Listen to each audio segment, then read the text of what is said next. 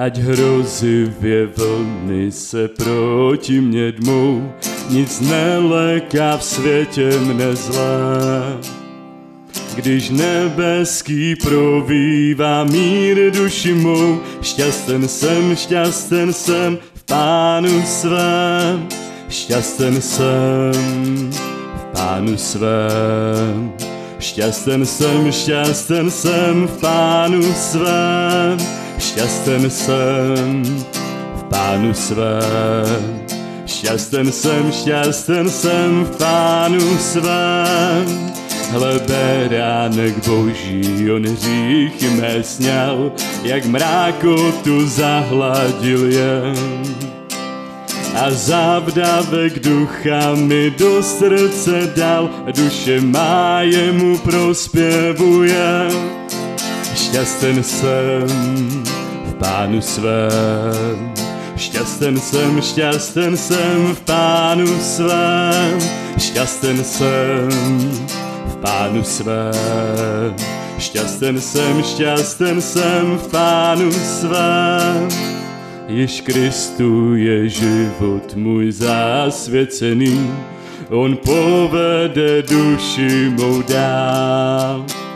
Jsem na věky v něm pevně zakotvený, duše má, proto jej vždycky chvál. Šťasten jsem v pánu svém, šťasten jsem, šťasten jsem v pánu svém, šťasten jsem v pánu svém. Šťasten jsem, šťasten jsem v pánu svém, jo, šťasten jsem v pánu svém, vždy když vede život můj, šťasten jsem, šťasten jsem v pánu svém. Šťasten jsem v pánu svém, vždy když vede život můj, šťasten jsem, šťasten jsem v pánu svém. Šťasten jsem, šťasten jsem v pánu svém. Šťasten jsem, šťasten jsem v pánu svém.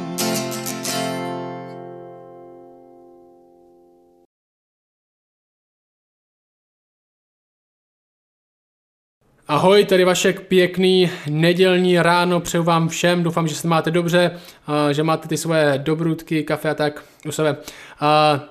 My budeme pokračovat tam, kde jsme minule skončili a to je knížka první Petrova. První Petrova je jedna z knížek Nového zákona. Uh, Nový zákon je celkově má 27 a první Petrova je knížka, nebo líp řečeno dopis, který napsal apoštol Petr, podle něj se taky jmenuje, různým církvím, malým uskupením lidí, kteří žili mimo Izrael, kteří byli rozesetí v různých městech, kde jejich křesťanství bylo absolutně v menšině a on jim píše, jak by se měli chovat, čemu by měli věřit, na co se připravovat a tak dále. A my tuhle knižku studujeme, protože má docela velkou aplikační hodnotu, dalo by se říct, na náš vlastní život v České republice a v Šumperku nebo ve městech, kde jste vy. Takže jdeme na to. Tohle je první Petrova. Dneska budeme od 9. verše do 12. verše, čili jenom 4 verše máme před sebou, ale bez tak máme hodně práce. Čili první Petrova, druhá kapitola, verš 9 a Petr tam píše tohle. On říká, vy jste však rod vyvolený, královské kněžstvo, národ svatý určený k božímu vlastnictví, abyste rozhlásili mocné skutky toho, jenž vás povolal ze tmy do svého podivuhodného světla. A on hnedka začíná tímhle. Všimněte si, on říká vy však. Nebo možná by to mohlo začít ale vy. Jo, tohle v kontrastu on psal v těch předchozích verších, že Kristus Ježíš je něco jako kámen. Jo? Představte si kámen, takový větší, možná balvan na ulici. A někteří jdou a a nevidí ho proto, kdo je a zakopnou o něj, trochu si nabijou pusu, to jsou lidi, kteří jsou nevěřící. A někteří jdou a vidí ten kámen proto, kdo je a vidí vzácný drahokam. A on říká, vy nejste jako lidi, kteří vidí Ježíše jako nějaký balvan, o který zakopnou, vy jste někdo jiný. A tenhle text řekne pro nás následující. On řekne, jestli Ježíš pro vás něčím je, jestli Ježíš pro vás něčím je, tak i vy se stáváte něčím. No poslouchej, jestli Ježíš pro tebe něčím vzácným je, tak i ty se stáváš něčím vzácným. A ten text, když se podíváte, tak nám říká několik věcí, eh, čím se stáváme. On říká tohle. On říká první věc, kterou říká, že my jsme rod vyvolený. Rod vyvolený. Co to znamená, že jsme rod vyvolený? Někdo možná, nevím, co se vám představí, když slyšíte slovo vyvolený, mě se představí Neo a Matrix, protože on byl ten vyvolený, který měl zachránit svět v Bibli být vyvolený není úplně to samé jako v Matrixu. V Matrixu být vyvolený znamenalo, že něco v tom člověku bylo zvláštního, co nebylo v nikom jiným a on byl ten vyvolený, on byl ten zachránce, ten s tím speciálním talentem, ale v Bibli být vyvolený znamená být Bohem konkrétně milovaný. Neznamená to, že je něco v nás, že máme nějaký skrytý talent, proč by nás Bůh milovat měl, ale znamená to, že Bůh si vyvolil, on se rozhodl nás milovat i když na nás nebylo nic, kvůli čemu by nás milovat měl. A o tom jsme už se bavili i, i předtím. My jsme rod vyvolený, znamená, my jsme rod Bohem konkrétně milovaný. Bůh se rozhodl, že bude milovat nás. A to je úžasná zpráva. Chvilku nad tím přemýšlej, chvilku to nech uh, uh, v sobě bublat. Bůh miluje tebe. Jestli jsi věřící, jestli jsi křesťan, jestli pro tebe Ježíš něčím vzácným je, Bůh se rozhodl, milovat tebe. Bůh se rozhodl. Ne proto, že by na tobě něco bylo, ne protože jsi to nějak zasloužil. Bůh se rozhodl, že tebe, jak jsi teďka v té své vesnici nebo městě, v tom svém domě, kde sedíš v karanténě, Bůh se rozhodl, že bude milovat tebe, Bůh si tě vyvolil. Vy jste rod vyvolený. A další věc, co říká, podívejte se do toho textu, on říká, vy jste královské kněžstvo, vy jste královské kněžstvo. A tohle zní trochu divně. My jsme královské kněžstvo, možná si představíte nějaký lidi v kápích, možná nějakou sektu, eh, kde si hrajou na kněží, ale ve skutečnosti tohle je docela jednoduchý koncept. Eh, já jsem byl nedávno v Praze na koncertě, na uh, koncertě jedné mé oblíbené zpěvačky. Když skončil ten koncert, tak jsem si říkal, to nebylo by super, kdybych mohl nějakým způsobem se dostat do zákulisí a promluvit si s ní. A říct si, jaký písničky mám nejradši a jaký měli největší dopad na můj, na můj život nebo na moje poslouchání. A, a to by bylo úplně skvělé a možná bych se jí mohl zeptat na nějaké další věci, jak přišla tím na tenhle text nebo prostě jak přišla na tuhle melodii, ale problém byl v tom, já ji neznám. Já neznám nikoho z jeho týmu, neznám nikoho z toho divadla, kde jsme byli, neměl jsem na krku žádnou kartičku, kde byl bylo napsaný přístup ke všem věcem, co tenhle člověk nosící tuhle kartičku chce. Ne, nic toho jsem neměl, já jsem prostě Vašek ze Šumperka a tuhle dánskou zpěvačku jsem neznal ani nikoho, koho ona, ona znala, jsem neznal. Jak by se k ní mohl dostat? A tohle, ten princip kněžství je přesně tenhle. Přístup. Přístup. Kartička kolem krku s fotkou Ježíše, že on nás zná, on nás doporučuje, on je prostředníkem pro to, aby jsme mohli být s Bohem, mohli s ním mluvit, mohli s ním komunikovat, mohli s ním trávit čas.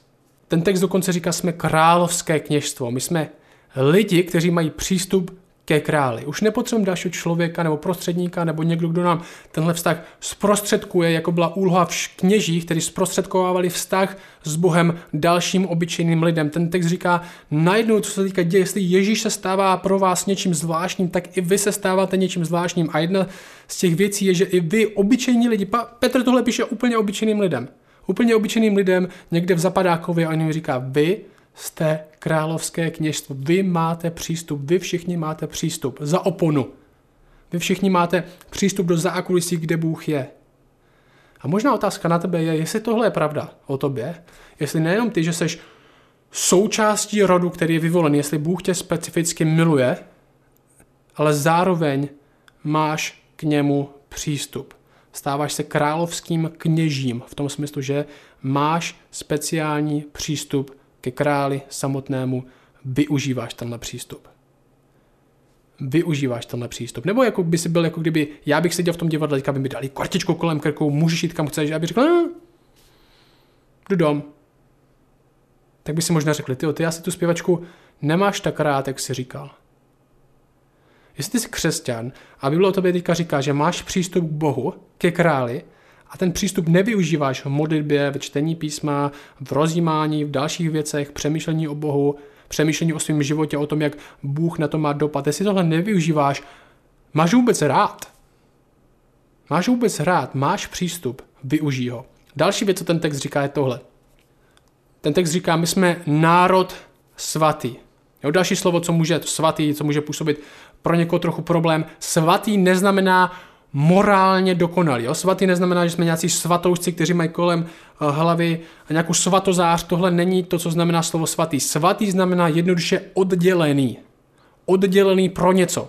Oddělený, určený pro něco, oddělený, jako když vezmete uh, my máme takový nádobí doma, který moc nepoužíváme, protože je prostě na specifický účely. To je takový obrovský talíř, na který třeba dáváme risotto, on je oddělený, ten talíř je oddělený pro specifický způsob používání. A v tomhle smyslu ten talíř je svatý.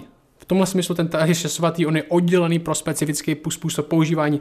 A stejně tak my, jako křesní, jsme svatí v tom smyslu, že jsme oddělení pro něco. Je něco, jsme něčemu dedikovaní.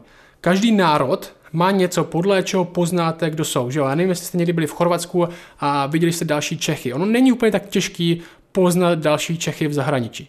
A myslím, že víte, o čem mluvím. Já když jsem poprvé jel do Ameriky, tak si pamatuju, že vedle mě seděl borec, který zjistil, že v letadle mu dají kolik piv bude schopný vypít a že je to zadarmo. A myslím, že jich slupnul tak sedm za tu cestu z Prahy do New Yorku. A nemusel jsem říkat, jo, tenhle člověk je, tenhle člověk je švéd, nebo tenhle člověk uh, je Estonec, ne, tohle bylo úplně jasný, že tenhle člověk je Čech. Můj známý, když z Ameriky přijel do Šumperka, tak nemohl uvěřit tomu, že my jako Češi pijeme tak strašně malý kafe. Jo, nemyslel tím espresso. Myslel tím všechno možný kafe, kapučina, takže strašně malý. A vždycky jsme šli do nějaké restaurace, tak si objednal trojitý amerikáno, jo, což amerikáno je možná takhle velký, on si objednal trojitý a požádal největší hrnek, který mají, nebo největší kelímek, který mají. A všem bylo jasné, že tohle není Čech, protože se nechová jako Čech, chová se jako Američan. My jsme národ svatý. Společně vypadáme jinak. Jsme oddělení ne tím, že musíme nosit nějaký křesťanský tričkáže nebo musíme mít uh, rybu na autě, na tom není špatného, ale tohle není to, co z nás dělá národ svatý, nebo to, co z nás dělá jiný lidi, ale je to tím, jak žijeme, jak budujeme vztahy, jak používáme věci, které máme, finance, jak žehnáme dalším lidem. Je to o tom, jak mluvíme, tím, jak projevujeme lásku a milost. A s tím souvisí další věc, kterou, tate, kterou ten text říká. Všimněte si, co říká ten text. On říká, my jsme lidi, kteří jsou tím národem svatým a jsou určeni, Jo, to je to, proto jsme dedikováni, oddělení, určení k čemu. Ten text říká, my jsme určeni k božímu vlastnictví.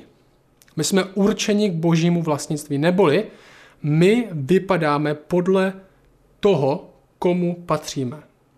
My máme vypadat podle toho, komu patříme.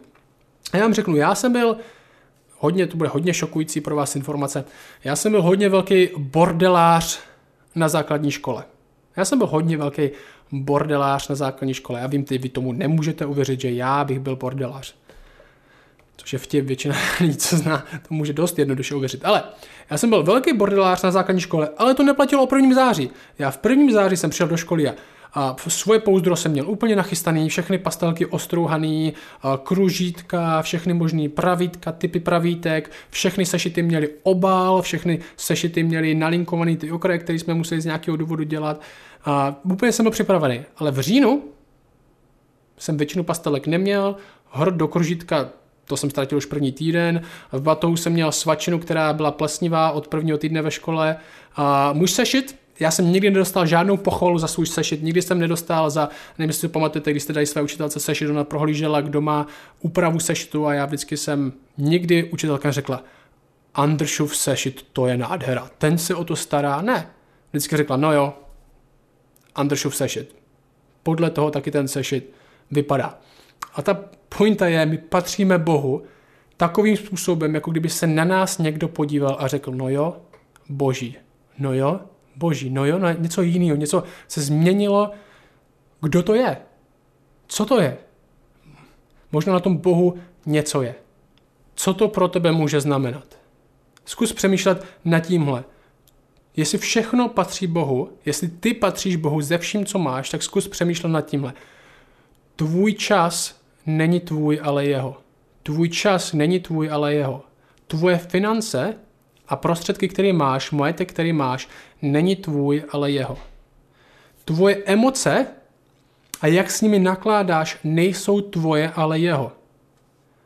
Změnilo by se něco na tom, kdybys přemýšlel, že všechno, co máš, včetně tyhle věcí, které jsem řekl, nejsou tvoje, ale jeho a ty jsi správce těch věcí. Ty to spravuješ pro něj. Ty s nima nakládáš, jako kdyby je on vlastnil A po tobě chtěl, aby si je dobře spravoval, abych dobře spravoval svůj čas.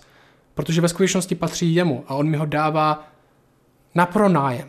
Jako kdyby moje peníze patřily jemu a já jsem jejich správce. Jako kdyby moje emoce dokonce, i to, jak se chovám, to, jak jsem, jak jsem naštvaný, to, jak se umím radovat, to, jak uh, se chovám k dalším lidem, je něco, co mi Bůh dává a chce, aby s tím nakládal tak, aby to vypadalo podle toho, komu to patří.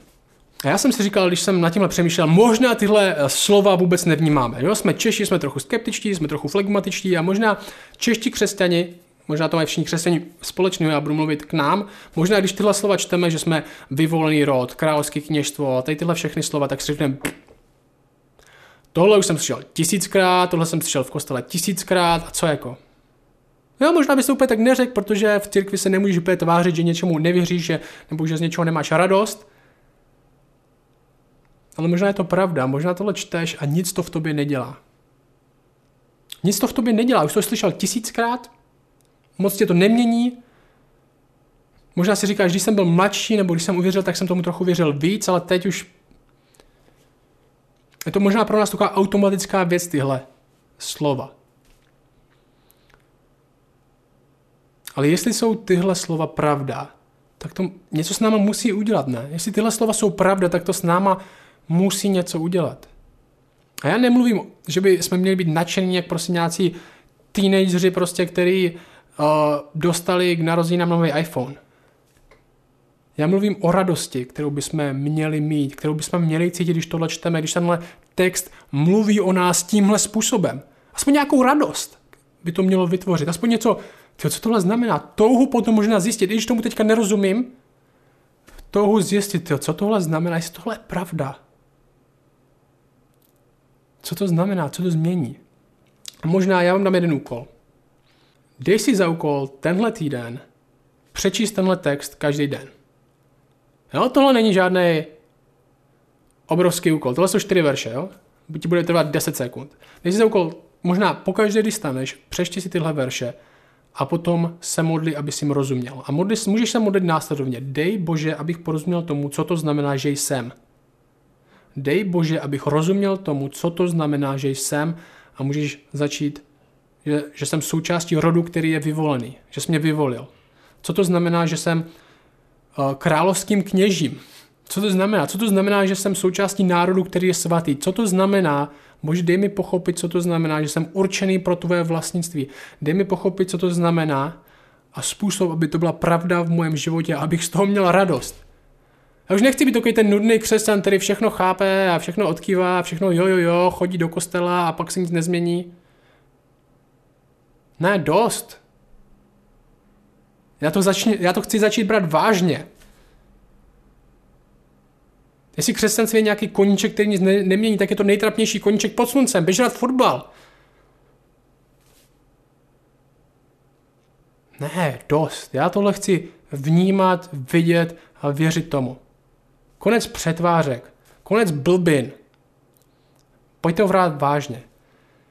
A Petr řekne důvod pro to, co, proč tohle Bůh všechno dělá, proč nás eh, zachraňuje a mění a proměňuje, proč.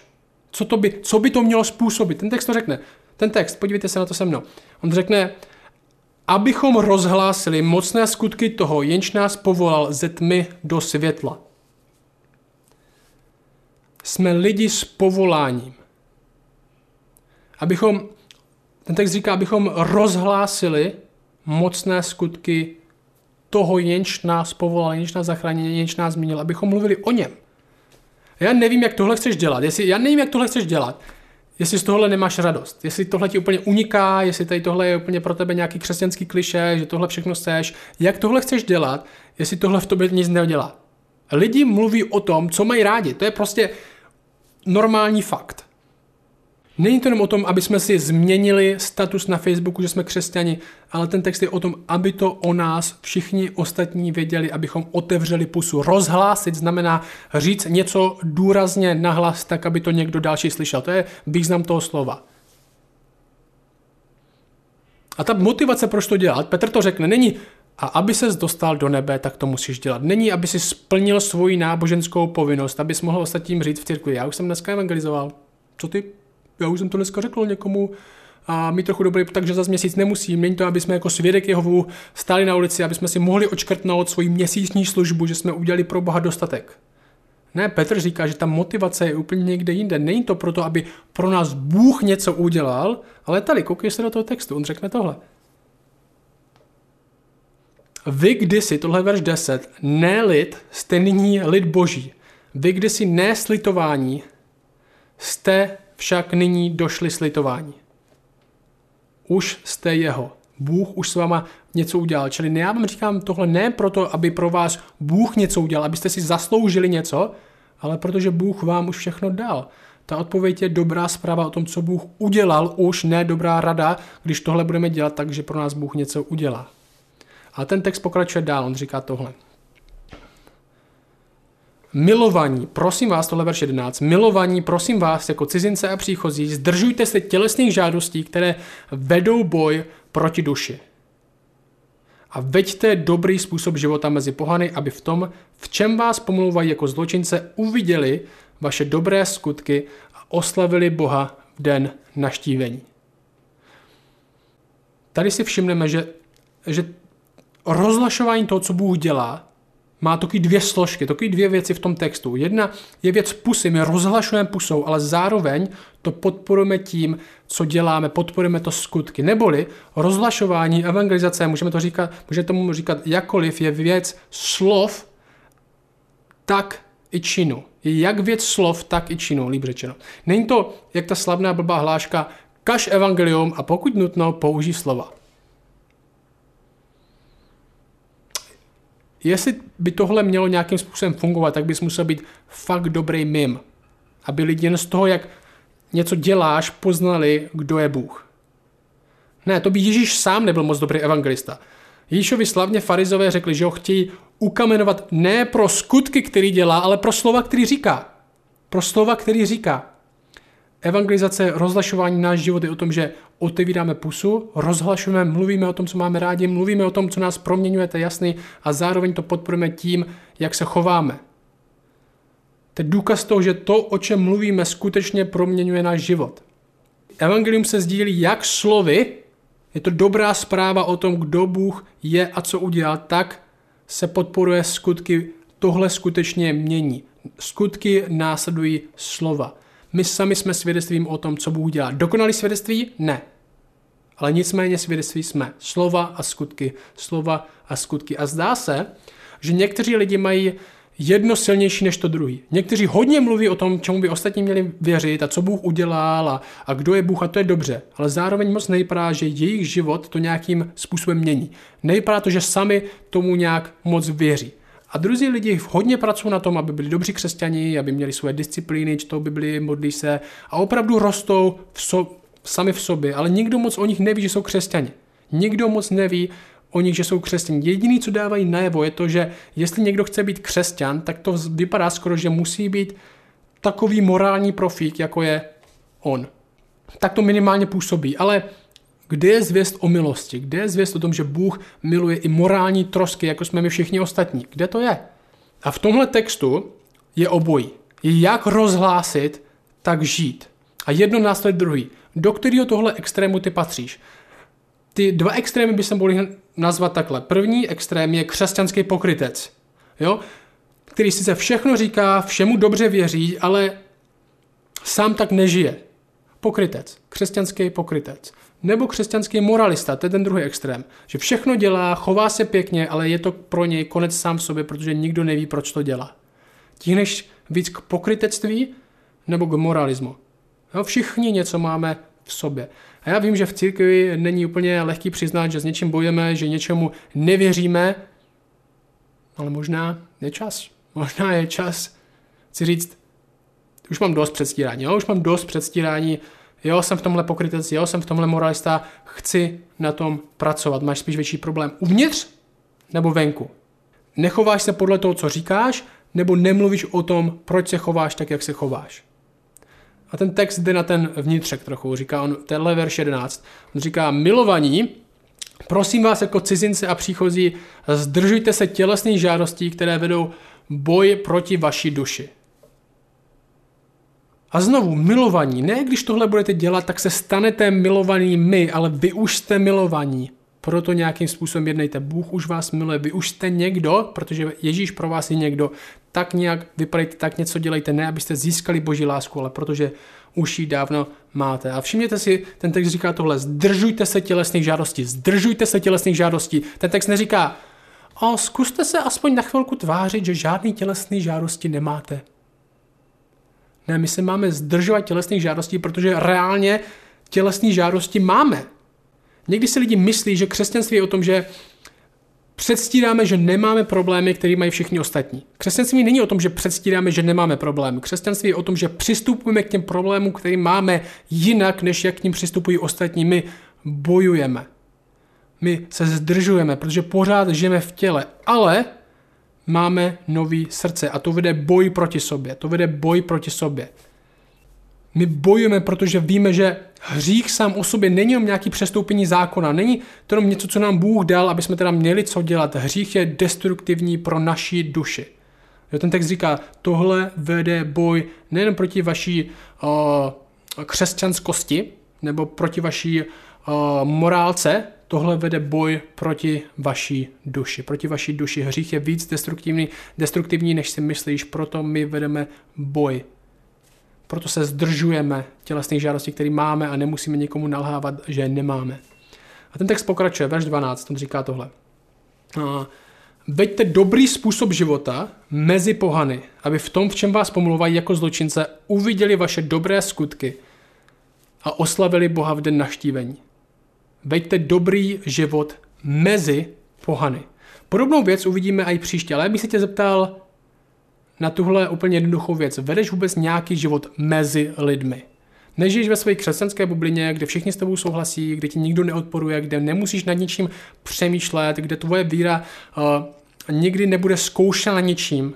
Žiješ mezi lidmi. Žiješ, já bych to nazval, žiješ viditelně. Ten text říká, že máme žít nějakým způsobem, aby ostatní lidi viděli. Vidí ostatní lidi tvoje křesťanství. Máš kamarády, kteří nezdílí tvoji víru, který bez takhle tvoji víru vidí nějakým způsobem. Žiješ mezi lidmi tak, aby někdo další viděl. A nakonec všimni si, co ten text říká, proč tohle všechno děláme. Cíl tohoto dobrýho života není nakonec, aby si u nás někdo řekl, uh, tyhle jsou úžasní, tyhle jsou strašně morální křesťani a aby nám někdo zatleskal, ale aby někdo nakonec řekl, že tenhle Bůh asi fakt něco dělá tenhle Bůh asi opravdu něco dělá. Dokonce ten cíl je, aby možná Bůh někoho skrze ty slova, které říkáme a skrze ty skutky, které ty slova podporují, aby skrze tohle někdo Boha dokonce potkal. Jak můžu ukazovat na Boha, co se musí změnit? To, kdo jsem uvnitř, nebo to, co dělám navenek? A já vím, že to není černobylý. Pro hodně z vás to bude znamenat něco z toho obojího. Pro mě to taky znamená něco z toho obojího. Ale Není to tak, nemyslí si, že musíš být nejdřív dokonalý uvnitř, abys komukoliv mohl něco říkat. Nemusíš splnit nějakou křesťanskou maturitu, abys vůbec uh, něco o Bohu mohl s někým sdílet. Tak to není. Uh, a já vím, že někteří si říkáte, jak já můžu ukazovat na Boha, jak já se svýma problémama s těma věcma, které jsem udělal a s těma věcma, já všemu ani nerozumím a, a jak já můžu ukazovat na Boha. Čím já můžu ukazovat na Boha? Čím já můžu ukázat na Boha? Já nechci, aby jsme věřili lži, že na Boha můžeme ukázat tak, že my sami musíme být úžasní, dokonalí a musíme mít věci vyřešené. My neukazujeme na sebe, ale na Boha. My nemusíme předstírat, že nejsme troska jako ten další člověk, který mu na Boha chceme ukázat. Ale my můžeme říct, já se chci měnit, já chci činit pokání, opustit hřích, já chci odpustit dát milost. To je, jak ukazujeme na Boha, že říkáme, ty, on mě miluje takovým způsobem a já chci takovým způsobem milovat taky. Já vím, že to nebude dokonalý, ale chci. Nemusíme se tvářit jako lidi, co mají všechno vyřešené. Naši přátelé nepotřebují vidět naši dokonalost. Ale co můžou vidět i přes naši nedokonalost, je, že naše naděje není v nás. Že naše naděje není v nás. A, to je, a ten zdroj změny, jakkoliv malý, který probíhá, nejsme my sami, ale je to Bůh, který se rozhodl, že bude milovat i takovou trosku, jako jsem já a jako seš ty. A ty jakkoliv si daleko ve své víře a pochybách, že ty bys na Boha mohl nějakým způsobem ukazovat, je čas. Je čas. Jednoduchýma věcma. Zahoď takový křesťanství, který je jenom o neděli a jenom otváření se, o pokrytectví a morismu. Zahoď to za sebe, to je kravina, to je blbost. Netoužíš po skutečném životě, kde Bůh skutečně mluví, kde Bůh skutečně dělá, tenhle text ti říká jak. Tím, že začneš těma základníma věcma, kdo jsi ty, jestli pro Ježíš pro tebe něčím je, tak ty se stáváš taky něčím. Tímhle. Začni o tom mluvit, začni podle toho žít, začni to brát vážně a začni se z toho radovat, protože to jsou úžasné věci. Začni ukázat na Boha tím, jak mluvíš, i tím, jak se chováš, malýma krůčkama, jak dáváš milost, jak zacházíš se svým časem, financema, emocema, energií, se svou radostí. Proč žijeme a obětujeme pro Boha? Proč chceme žít a obětovat pro Boha? Protože Bůh první žil pro nás a obětoval pro nás. My žijeme pro Boha, protože On první žil i umřel pro člověka, jako jsem já, a pro člověka, jako jsi ty. To, co On udělal, je všechna energie, všechen motor a síla, kterou potřebujeme, abychom mohli žít život v následování Jeho a v opouštění těch starých věcí za sebou. A tohle jsou moje myšlenky pro vás tuhle neděli. Doufám, že budete mít pěkný zbytek dne, kde o těchto slovech budete přemýšlet. Ty čtyři verše, které jsme krátký měli, bude něco, co vás bude provázet tenhle týden a skutečně vás bude měnit. Tak čau a zase příští neděli.